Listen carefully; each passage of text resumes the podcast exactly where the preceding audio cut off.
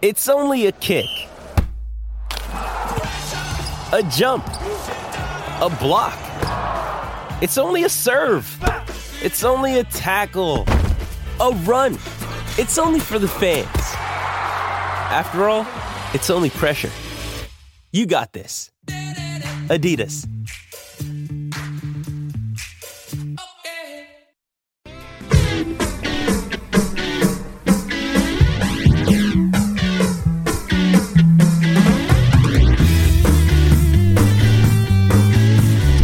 League men's match day 16, 16 of 26 kicks off on Friday with the Brisbane Roar taking on the Central Coast Mariners. That ends uh, with our fifth place Wellington Phoenix away to Macarthur on Sunday night at 7 o'clock. The mid season transfer window closed yesterday with the Phoenix signing experienced defender Nico Boxall, who, after 11 years playing in Europe and the United States, signed with Auckland FC last month. Actually played at the World Club Cup, arrived home Saturday, got the call from Wellington Sunday, showed up Monday, trained yesterday, and with Scott Wootton out injured and Tim Payne suspended, could be making his debut as early as this Sunday. Uh, joining us uh, now to talk more about that and the season moving forward is everyone's favourite football analyst, and I didn't write this actually, uh, and a man who could carry my golf clubs any day, Jacob Spoonley. Good morning to you, Jacob. Good morning, Smitty. Thank you. It'd be a privilege, mate. I think uh, Cash Would be a- brilliant this morning, mate. It, would, it, it does look actually magnificent this morning, looking at the, the hills in that direction. Yeah, but jealous of those people playing it today. But uh, we're going to talk a bit, uh, bit of footy, mate. Um, and that was uh, an interesting signing. Uh, Nico Boxall, what'd you make of it? Yeah, it was an interesting signing. I think it is a position that the Wellington Phoenix have needed to shore up um, over the course of the season. What we've seen from the Phoenix is a pretty, um, uh, sorry, as a result that we, haven't expected from this season. So, if you look at the season so far, they've accumulated 21 points. However, they've actually dropped 17 points from winning positions now, and that's nowhere near good enough. In that process, they've conceded 25 goals, which is actually, uh, sorry, 24 goals, which is only one less than they've scored. So this does not resemble an Ufuk side. As you've just said, Smitty, they've got Scott Wootton. Tim Payne has been playing alongside Scott Wootton for a number of games this season, and to my mind, is a large part of why the Phoenix are doing well or have improved defensively. However, he's not supposed to be playing there. He started the season at right back, and what they were primarily looking at is a combination of Josh Laws and Scott Wootton to get them through the majority of this campaign, and being supplemented by Finn Surman, the young, promising uh, 18-year-old. They haven't got what they needed from their team collectively, and they've needed to bring in a new part, and that part is the very experienced Nico Boxall, who a lot of Auckland fans know from his time in youth football at Auckland City. He then went away to college at Northwestern and has travelled around largely the Scandinavian leagues, which are a pretty hardy battleground, Smithy. They do galvanise players, they will test players, and I think what we'll see out of Nico Boxall is a fairly grizzled professional, which I think the Phoenix do need. They need to have that ability to stop. Uh, he's not going to give you um, everything that Tim Payne gives you on the ball going forward. However, what he will give you is a great one-on-one uh, defending, and he will also be a leader in that back line. Uh, he quietly goes about his business, but he's pretty uncompromising in the way he does it. According to science, they say at the, th- the age of 30 years, uh, you are past your physical football peak. Um, will he still, still have enough in the tank to compete and be effective, in your opinion? Um, I don't know uh, if everyone knows the Boxalls, both Michael and Nico. Obviously, Michael, his older brother, is the captain of Minnesota United in the MLS. Uh, they are on something akin to the Tom Brady diet. they are in immaculate physical condition. I wouldn't be surprised if they were the body doubles for the Magasivas or if they got involved in um, in body doubles for the Warriors. They they are truly specimens, and it's something that is impressive every time you walk around them. Um, that they will be, uh, Nico rather, will be fine to go. And um, he is somebody that has looked after himself incredibly well. So I think as we are seeing overall, we'll start seeing our local footballers, potentially our other local um, sports professionals, playing well into their 30s, which is not something that we're used to back in the days of a lock-in and a pie after a game. Were they active enough in the window, in the transfer window? Could they have been a little bit more proactive, do you think, the Phoenix, or not?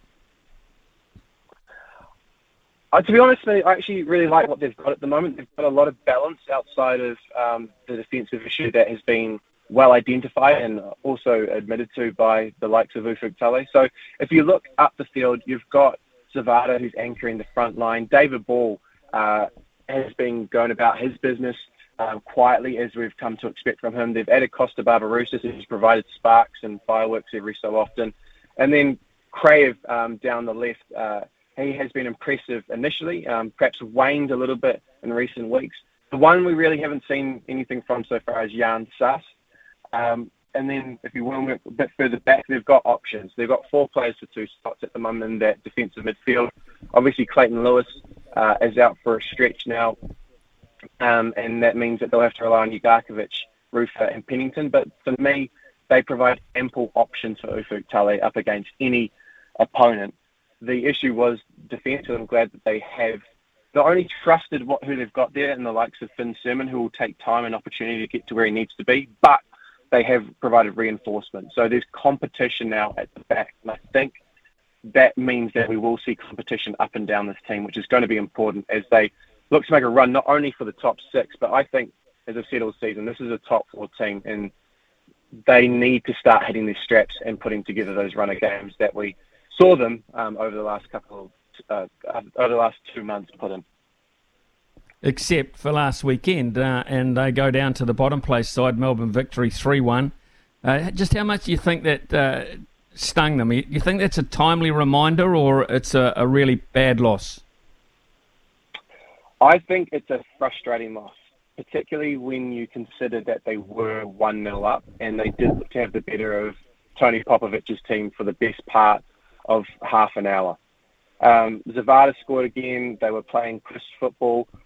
Something that seems to be hanging over this team, though, is the frailty, the vulnerability they have when they do go, go a goal up.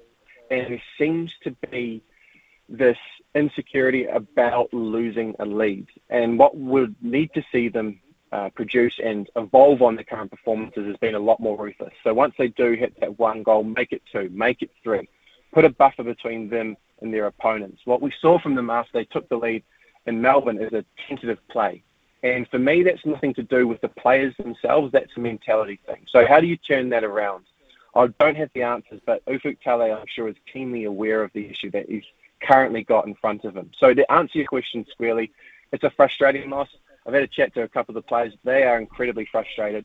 And it speaks to a bit of a wider trend where the Phoenix are having to compete with teams – so they've only lost to one of the top eight, but they're not necessarily able to stamp their authority on games as would expect their results indicate. So they've lost to three of the bottom four, Smithy. That is a really frustrating trend for Ufuk Talay. Okay, next week um, they've got a chance to make up, but they are away from home against Macarthur, who sit well below them on the table. Yes, and they are they've only recently recruited a new coach. So um, Dwight Yorke has gone, obviously, and Mile Sterjovski has taken the reins. Seen a bit of turbulence since he picked up the mantle. Um, so they got put to the sword by Melbourne City on the weekend, lost 6-1. Um, this game will mark the halfway point for a really difficult February as the Phoenix spend the entire month away.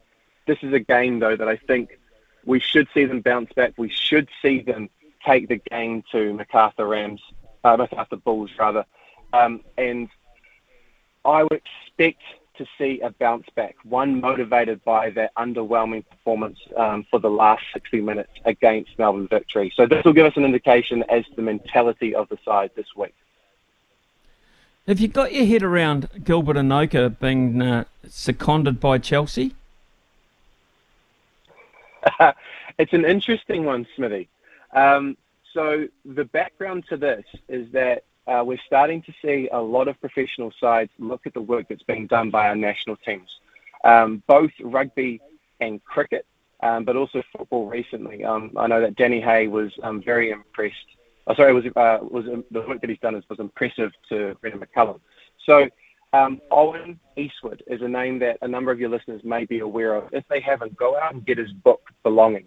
Um, and he is somebody that's done a huge amount of work with the likes of the English cricket board, with the likes of English rugby.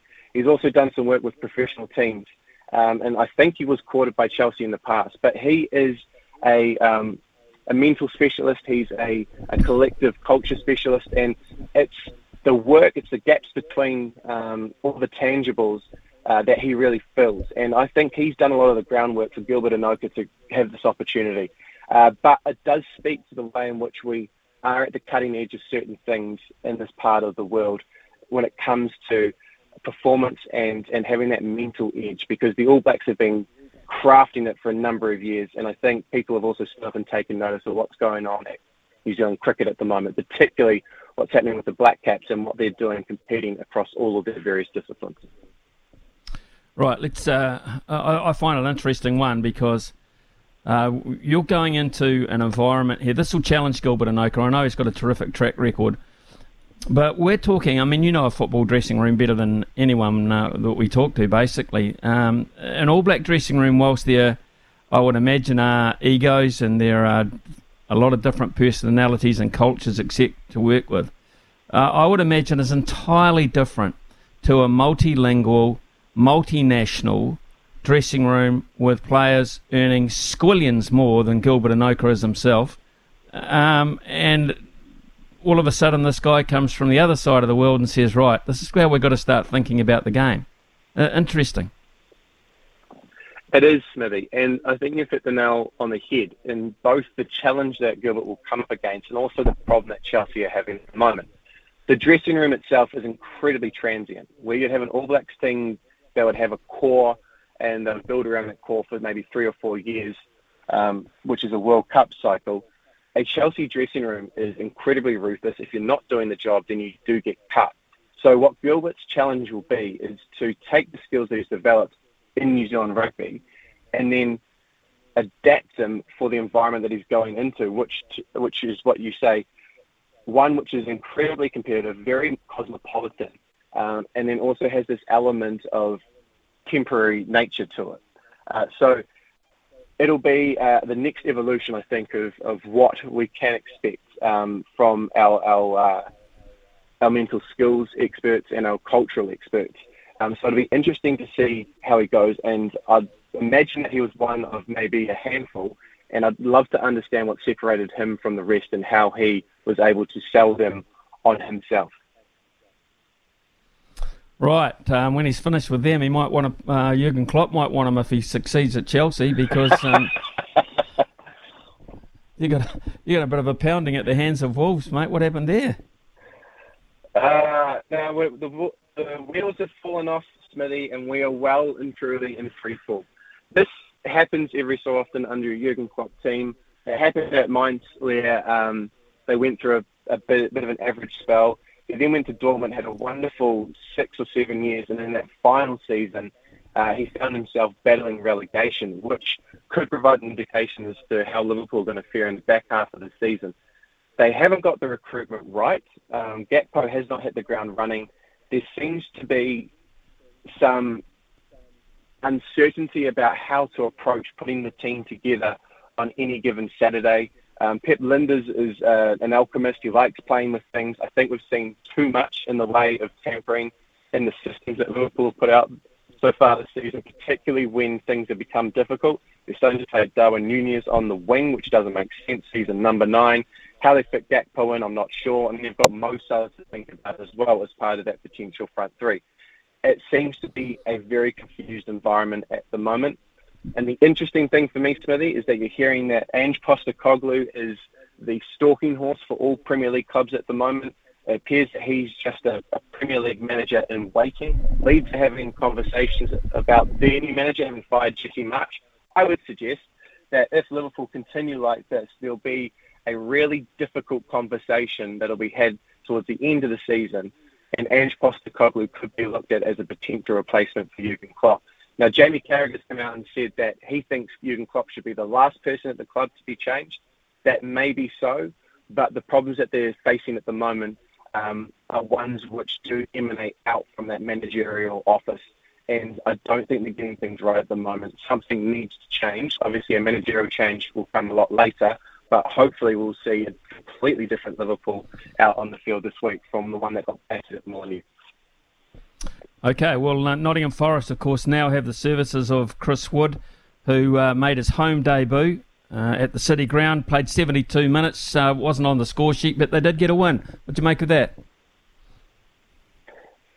I think Woodsy um, has had an immediate impact on the side, and of course, everyone's going to look towards the headline. So, does he provide an assist? Does he provide a goal? And we haven't necessarily seen that tangible, immediate impact from him. What we will see from Woodsy is the work rate, the ability to bring teammates together, the knowledge, the, the certainty, and then the comfort at Premier League level, which is what Nottingham Forest need at the moment. They have, I don't know how they've done it, but they have recruited and brought in even more players than Chelsea have over the course of the season. So they have a, a changing room which is still getting to know each other. What they do need is a safe set of hands that knows the Premier League, that can provide them with a North Star and direction. And that is what Chris Wood brings in spades. And if you look at how he started at Nottingham all the way back, when I say all the way back, it was just earlier this month, at Bournemouth, the work rate that he displayed, his movement was sharp, and then importantly, he led the line pressing. And although those aren't the reasons why you win, they are the foundation for getting you to a position where you can take a point or even three. So that's what Steve Cooper is looking uh, to Woodsy for, and I think he's getting that return immediately. So Woodsy, um, hopefully we'll see him back in March, um, but up until that point, um, he will be a key ingredient for Steve Cooper. Okay, interesting. Uh, good positive thoughts there. Um, Jake, Jacob Spoonley, always great to catch up with you, mate. Uh, thank you very much for your input. And as we speak, Sheffield United nil, Wrexham nil after 36 minutes in the FA Cup replay. That would be a fairy story, wouldn't it? Wrexham getting up away from home. Absolutely, and I love the passion that Ryan Reynolds is bringing to the fore at the moment, mate. Everyone's giving him stick in the UK. They don't like an American or a Canadian coming across and doing well in their leagues. All power to them, and I hope they knock over Sheffield United and Neil Warnock today. Good on you, mate. Thank you. Thanks for your time, Jacob, as always. Cheers, Smitty. 9.22 here on SENZ.